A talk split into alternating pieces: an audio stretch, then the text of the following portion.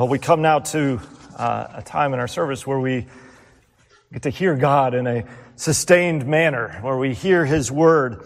And we're continuing our study in the Gospel of Mark, and we're moving towards the cross. That's where we're, we're headed. We're headed towards the cross. And this morning, we're going to examine the preparations for the Passover meal, that Last Supper uh, that Jesus had with His disciples. Uh, next week, we'll spend time specifically looking at the Lord's Supper and uh, what that is as an institution. And, you know, as we think about taking it every week, sometimes it's helpful to step back and examine it and say, what are we doing? Is this just a ritual or, or what is God doing in the midst of this? So next week, we'll take time specifically to look at the Lord's Supper. But today, we want to look at the preparations for the Last Supper, the meal. And we'll be looking at Mark chapter 14, 10 to 21, verses 10 and 11 we looked at last week, but it's a good transition to this text, so we'll look at it again. So with that, why don't we turn to God's Word? You can uh, turn with me in your Bibles to Mark 14, 10, uh, or you can follow along in your bulletins. Hear God's Word.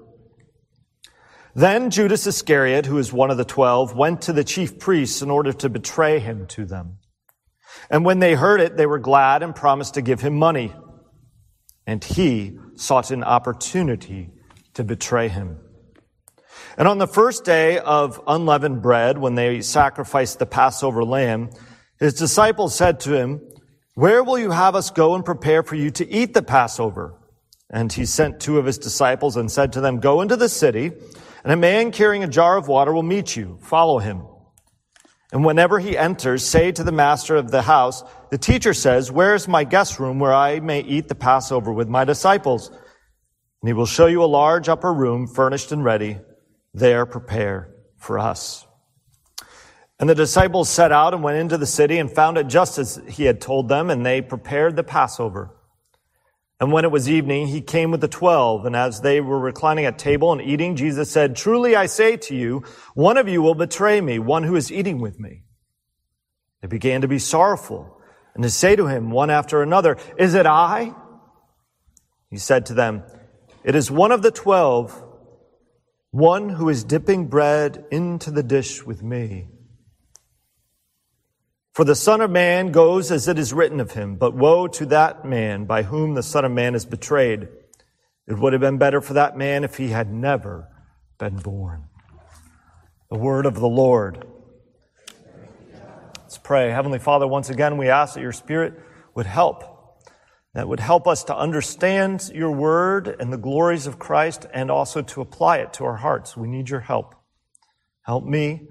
We pray these things in Jesus' name. Amen.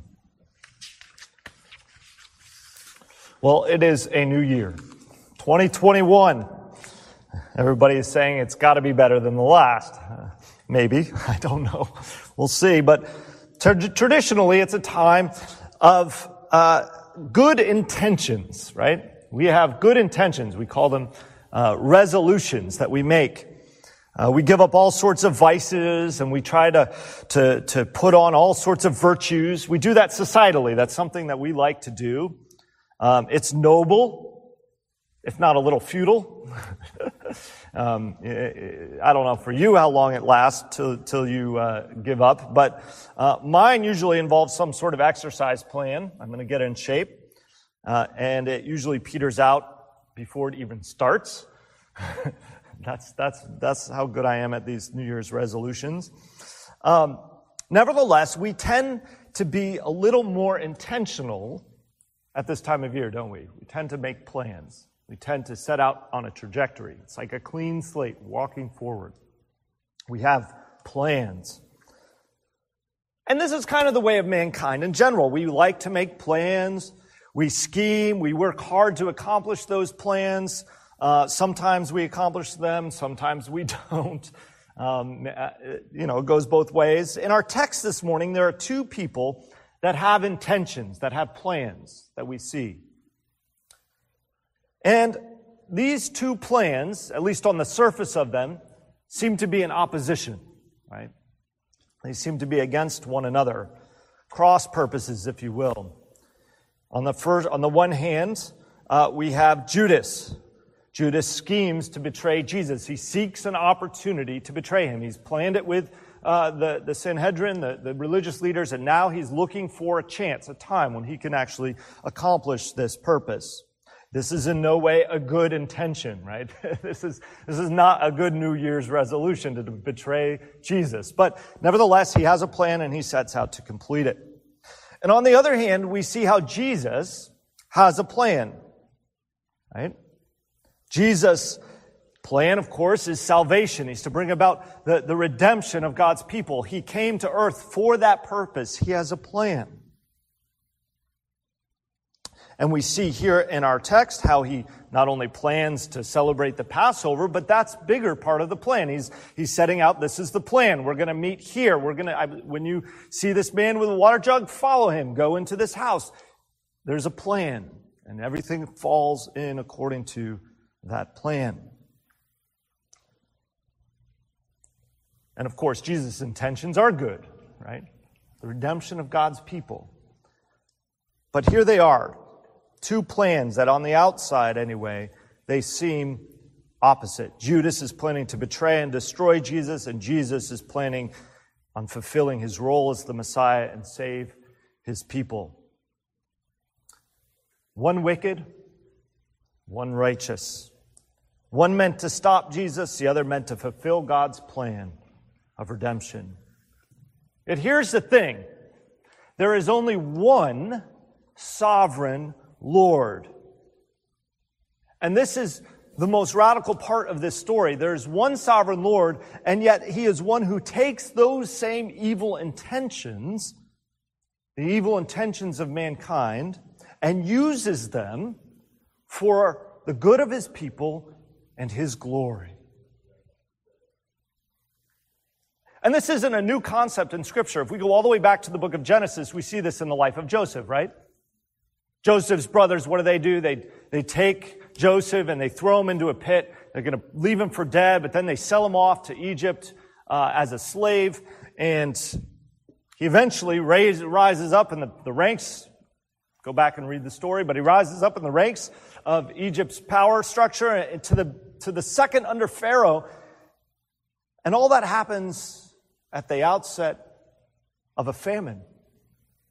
And now he's in charge of the grain supplies. He's in charge of distributing the food. He had stored it up and now he's distributing it, distributing it and his brothers come to him and they realize who he is and they are, they're afraid. They had sold him into slavery. They had intended evil. And what does he say to them? He declares to his brothers, As for you, you meant evil against me, but God meant it for good, to bring it about that many people should be kept alive as they are today. And this, this, this truth that God takes and uses our evil intentions for good is maybe one of the hardest concepts for us to get our mind around. It's hard to understand. What we intend for evil, the Lord intends for good. But I want us to consider how God uses evil for good this afternoon as we look at the Last Supper. And we'll do this by looking at three parts. We'll look at the opportunity for evil. Then we're going to look at the paschal plan. We'll come to that word paschal in a minute. Um, so just bear with me. The paschal plan. If you don't know what that word is, that's fine. We're going to look at that in just a minute. The plan of God. And then lastly, the evil for the good. Those three points. First, the opportunity for evil. We looked briefly at 10 and 11 last week, but I want to examine them again a little bit more today. Judas, as we noted last week, was a thief. That's what the Gospel of John tells us. He was a thief. And he was driven by his greed. This was why he goes to betray Jesus. And ultimately, he goes after the money. This is Judas's plan right? This is what he schemed to do. And I want to spend a little bit of time right now thinking about how evil intentions play out in our hearts and in our lives. How the thoughts that we have, the desires we have, work themselves out a little bit. I think it's helpful for us to, to, to identify just a bit with Judas. Judas is, of course, wicked. but if we can't identify him, we'll, we'll fail to see our own need for Jesus. So I want to think about this for a little bit.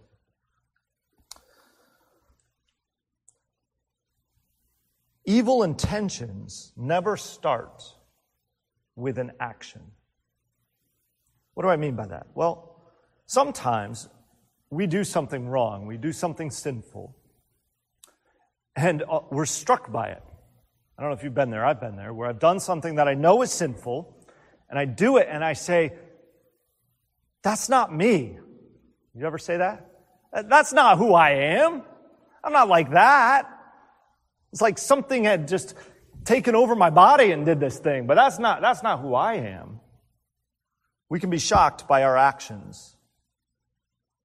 Judas, at the end of the day, was actually shocked by his actions. What does he do after he commits this great sin? He takes the money and he returns it. He goes and he throws it back into the, the temple. He doesn't want anything to do with the money. And then he goes and he takes his own life. He's shocked by his actions at the end of the day. He's not repentant, mind you, but he's shocked. But here's the thing our actions sinful actions don't begin with the action itself, they begin in the heart. James says it this way in his letter. He says, But each person is tempted when they are dragged away by their own evil desires, their own evil desires, and enticed. And what happens after that? Well, then, after desire has conceived, takes on the metaphor of the birth of a child. After the desire has conceived, it gives birth to sin. And sin, when it's full grown, what, is, what happens when sin is full grown? It gives birth to death. That, that's the way sin works. It starts in our hearts. It starts because of our fallen condition. It starts with an evil desire, and then it's conceived. How can I bring this thing to light? And then when opportunity arises, we give birth to it, and as it grows and we allow it to manifest itself in its fullness, it ultimately brings death. Our desires, sinful or otherwise, drive our actions, both for good and for evil. And here's the thing about sin it seeks an opportunity to act. It, it, it does. Uh, back, if you go all the way back to the very beginning of Genesis, to Genesis chapter 4, we have an account of Cain and Abel. Do you remember that account? Where Cain uh, is angry. He is angry at Abel because Abel's sacrifice was pleasing to the Lord and his wasn't.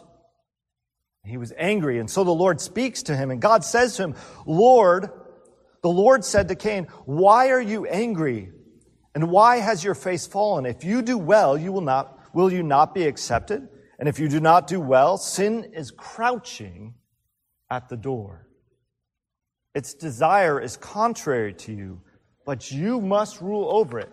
Sin is crouching at the door. This is what sin desires. It desires, like a lion, to be let out and to devour. That's what it's, it's attempting to do. It's trying to act. But here's the thing. This is the good, the good thing. The Lord is sovereign. This is good news. The Lord is sovereign. Yes, sin seeks its opportunity to act. The evil intentions of our heart are like that lion seeking to devour. But the Lord is sovereign, and more often than not, what the Lord does as the sovereign king is he does not allow for opportunity to sin. Isn't this a good thing? More often than not, he doesn't give us that opportunity. He doesn't allow for that opportunity.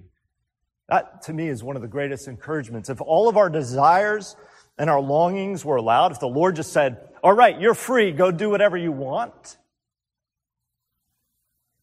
That'd be a terrible world. Both His common grace and His saving grace prevent much, much sin. Just consider your heart and how often you contemplate things. Things you know are wrong. Words you know you shouldn't speak. Things you want but you know you shouldn't take that don't belong to you. Hurt you want to inflict because of some long-standing grievance that you had. Imagine if those little desires that creep up in your heart all the time, that you had opportunity. God's grace prevents it. It's because He's sovereign. He's full of mercy. And this truth should encourage us. It should move us uh, to two types of attitudes. First, it should cause us to give thanks and praise to God that He does not leave us to our desires most of the time. That is, you should be thankful and praise God for His grace and mercy to you. That He doesn't allow for those opportunities to come forward all the time. But there's a second attitude I think that's helpful to have, not just thanks and praise to God, but it should also humble us. It should also bring us to our knees and recognize that we are sinners and that apart from God's grace, we might go there too, right? But for the grace of God, there go I. Humility. But humility with sympathy too. When you see a broken sinner who's struggling in some sin, you can come alongside them and say, I get it. I know what it's like to suffer under that kind of temptation. I understand what I'm capable of. Two attitudes. But God prevents much of our sin by His grace, but sometimes, sometimes, God turns us over to our desires. He permits us to indulge in our sin. Why? Well, I think there's two reasons again for His glory and for the good of those who love him. He permits us to fall into sin. Sometimes the Lord is glorified by allowing his children to fall into sin. In other words, he permits us to follow our sinful desires. And he does it for our good. We don't always feel like it's good at the time, but he brings them to light so that we can see clearly the nature of our desires, so that we see them in their effect because Maybe we were blind to them before, and now He lets them come to light so that we can actually deal with it. He shines that light into our hearts so that we understand the nature of our brokenness and sin.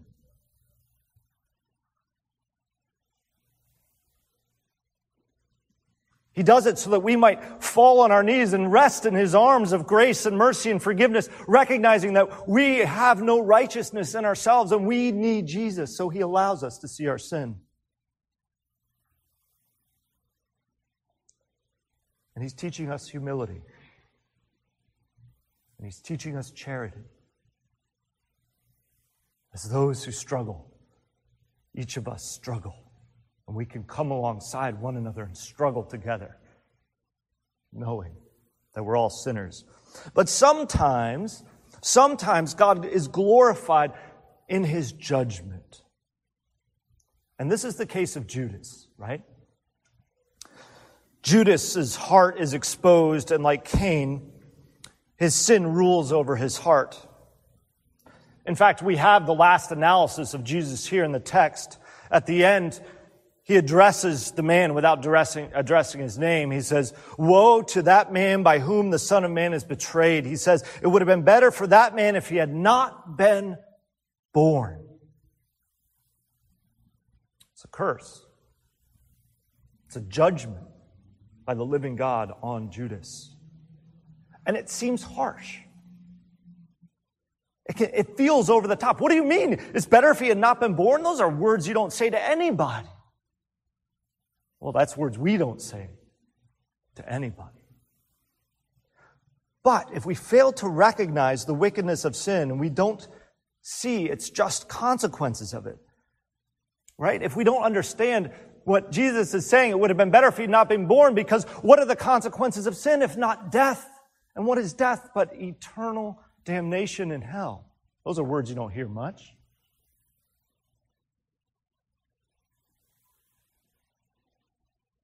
And Jesus is saying, it'd be better if you hadn't been born because to suffer that torment is worse.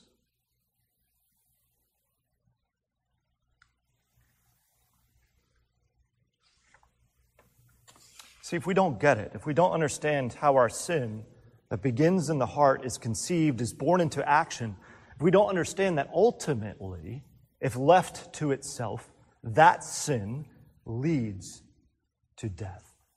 And not, not just temporary death, eternal death. But if we, if we don't get this piece, we don't understand the good news of Jesus Christ. We don't understand the rest of this sermon. We have to understand this first. Sometimes God is glorified in his judgment of sinners, such as the case of Judas. Friend, if you're here this afternoon or you're joining with us online, I, I just want to encourage you to, to look at the nature of your own heart. Be honest with yourself. Wrestle with what Scripture teaches in terms of where that leads, and to cast yourself upon the mercy of the Lord. We plan for evil. That's who we are. But there's a greater plan at work, right? There's a greater plan at work. I, like the deeper magic in Lewis's Chronicles of Narnia, what man intends for evil, God intends for good. And the plan begins with the picture of a lamb back in Egypt while the Hebrews were in slavery. So this is my second point. The Paschal plan. Okay, what is this Paschal word? That's just a weird word. The word Paschal comes from the Greek word Pascha, which is derived from the Hebrew word that means to pass over, right? It's the word, when you read in your English translation, you get the word Passover, okay? What is this Passover stuff? So that's the next question. Well, on the 14th slash 15th day of Nisan in the Hebrew calendar, every year the Jews would gather in Jerusalem to celebrate the great Old Testament event when God redeemed Israel from Egypt by bringing the plagues and then leading God's people out of slavery through the Red Sea into freedom. The last of the ten plagues was the visitation of the angel of death to destroy every firstborn male in Egypt. And the thing about this visitation of the angel of death was that it was non discriminate, indiscriminate. It means if, if you were a Hebrew or you were an Egyptian, you were both liable to this, except for the blood of a lamb. The blood of a lamb without blemish, painted on the doorposts, doorposts or lintels of the house. I want to read the instructions to you because this is, this is what Jesus and his disciples were celebrating on that eve. This is what it says in, in Exodus chapter 12. It says, This month shall be for you the beginning of months. It shall be the first month of the year for you. Tell all the congregation of Israel that on the tenth day of this month, every man shall take a lamb according to their father's house, a lamb for a household. And if the household is too small for a lamb, then he and his nearest neighbor shall take according to the number of persons, according to what each eat, you shall make your count for the lamb. Your lamb shall be without blemish, a male a year old. You may take it from the sheep or from the goats, and you shall keep it until the fourteenth day of this month, when the whole assembly of the congregation of Israel shall kill their lambs at twilight. Then they shall take some of the blood and put it on the doorposts and the lintel of the houses in which they eat it. They shall eat the flesh that night, roasted on the fire with unleavened bread and bitter herbs. They shall eat it. Do not eat any of it raw or boiled in water, but roasted, its head with its legs and its inner parts, and you shall let none of it remain until the morning. Anything that remains until morning you shall burn.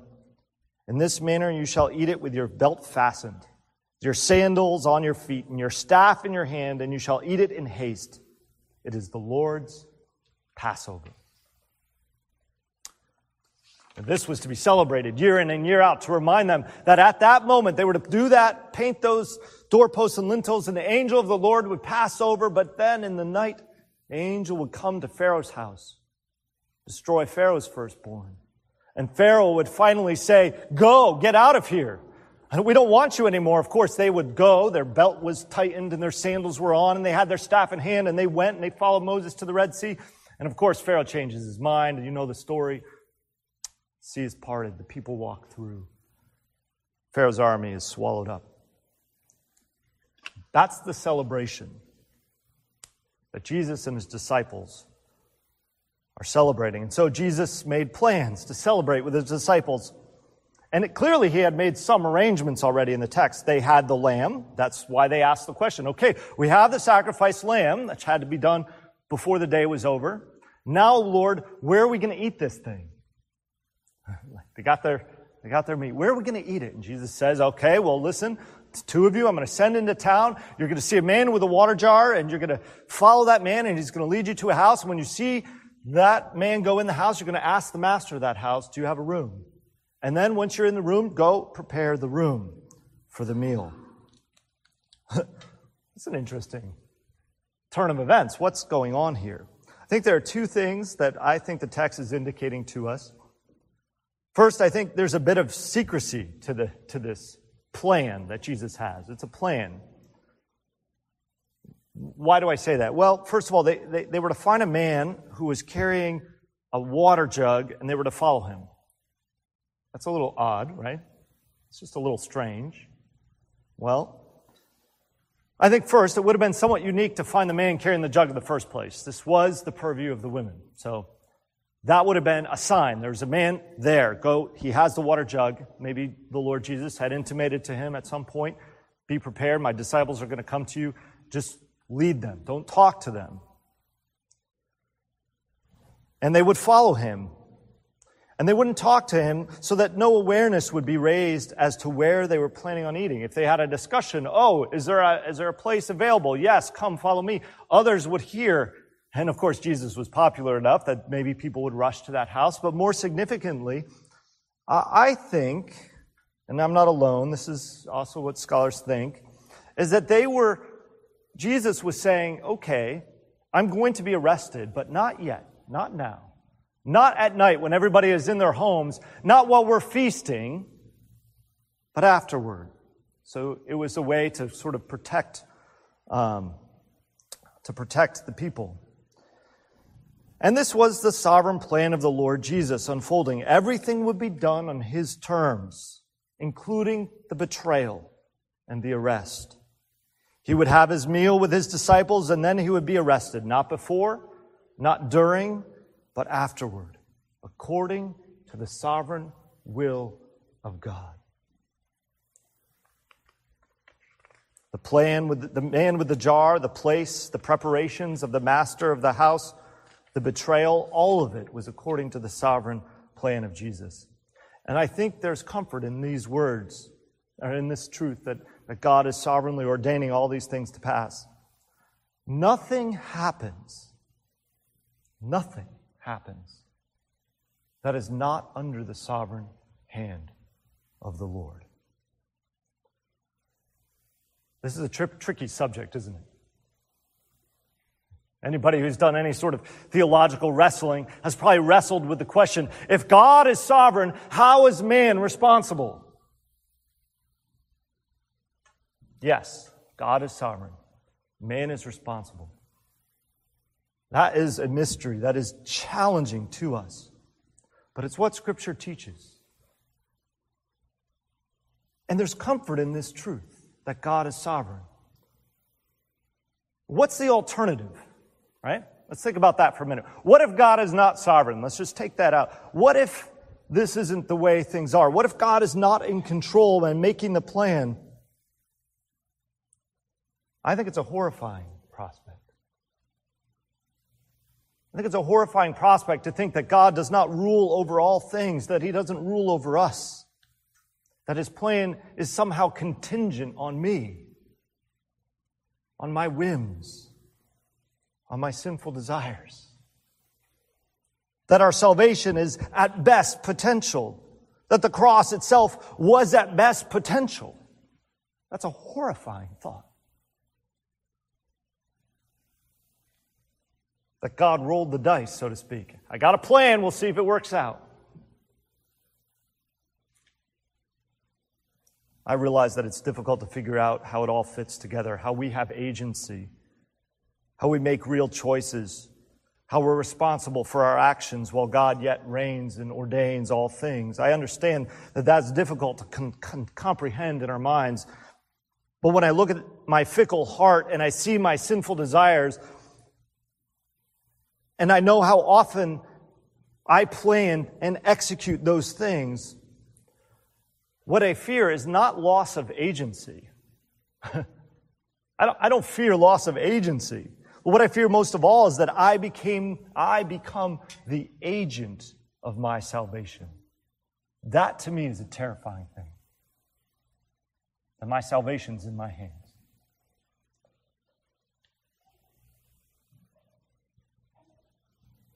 But God sovereignly plans to save us from our sins, to save me from my sin. That's a great comfort. That is the sure foundation hope that I can be saved. Believer, friend, find comfort knowing that God sovereignly planned to save us from our sins, down to the detail of a man walking with a jar to set up a room for the Passover meal. To me, to know that God is in control, there is no greater comfort in this life. And this brings me to my final point and conclusion. The Lord uses evil for good. You see, the plan was much grander than just the preparation for this meal. The Passover itself was part of a grand plan. It goes back to Egypt, but it goes all the way back to the very beginning. You see, the Hebrews were slaves of the Egyptians, but didn't their slavery run deeper? You see, the angel of death came to their homes just as it went to Pharaoh's home. But they needed the blood on the doors of that house just as much as the Egyptians did.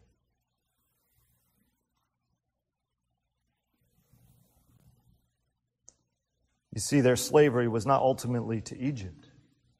Egypt symbolized all of us, it symbolized humanity's slavery to sin and death. One of the most interesting things in our text is what happens during the meal. There's a dialogue with the disciples concerning Judas's betrayal. Did you notice this? Jesus said, Truly I say to you, one of you will betray me, who is eating with me. And what happens with the disciples? They, they got sorrowful and they asked the question, Is it I? And he said to them, It's one of you. It's one of you who's dipping your food here now. In the Gospel of John, it gets much more specific. In that, in that Gospel, Judas is clearly highlighted, but here in the Gospel of Mark, we, he kind of fades into the background, and what we have is all the disciples saying, Is it I? It's interesting the way that the, the question is written, Is it I? In the Greek, it's a little different. The force is just a little different. It's more negative. It's, it's, it's sort of requiring a negative response. It's surely it isn't I. Surely it's not me, Lord. Is it? Is it?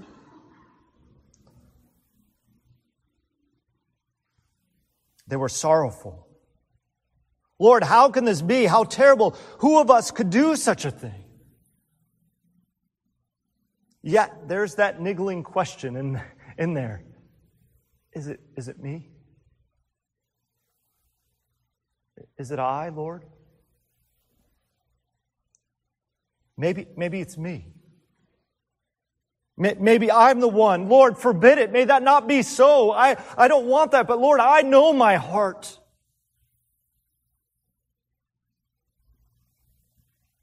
One of the reasons that this doubt exists is because each one of the disciples is capable of such a sin.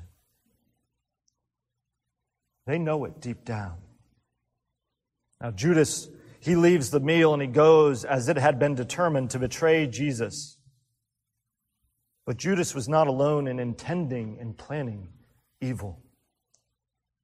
Each of the disciples rightly asked, Lord, please tell me it's not me. Please tell me I'm not the one. You know my heart. You know how it's deceitful above all things, as Jeremiah says. Of course, they would deny him. They would abandon him at the cross. Judas betrays him. Friends, the Lord knows our hearts as well. The Lamb had to be slain. You see, it was your sin and my sin that required the blood of the Lamb of God. Our evil intentions and plans set into motion back in the garden the horror of the cross. Set into motion that a spotless one would have to come. And not just anyone, but the, the very Son of God would have to come and lay his life down and suffer and die for you and me because we make plans that are evil. But what we intended for evil, the Lord intended for good. That by his blood we might be passed over, that we might be forgiven, that we might be set free, that we might be redeemed. And this is good news that sinners like you and like me might be saved.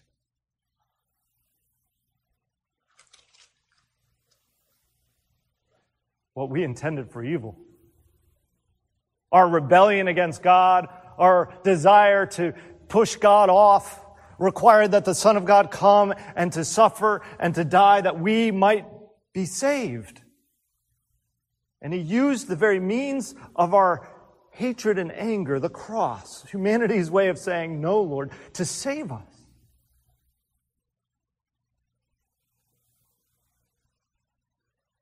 And that was planned from eternity past that we might not die, but live. What good news! What good news that sinners like you and me might be saved. And he calls you to rest in him, to trust in him, to run to him, to rely on him, to wonder at him and his love. Let's pray.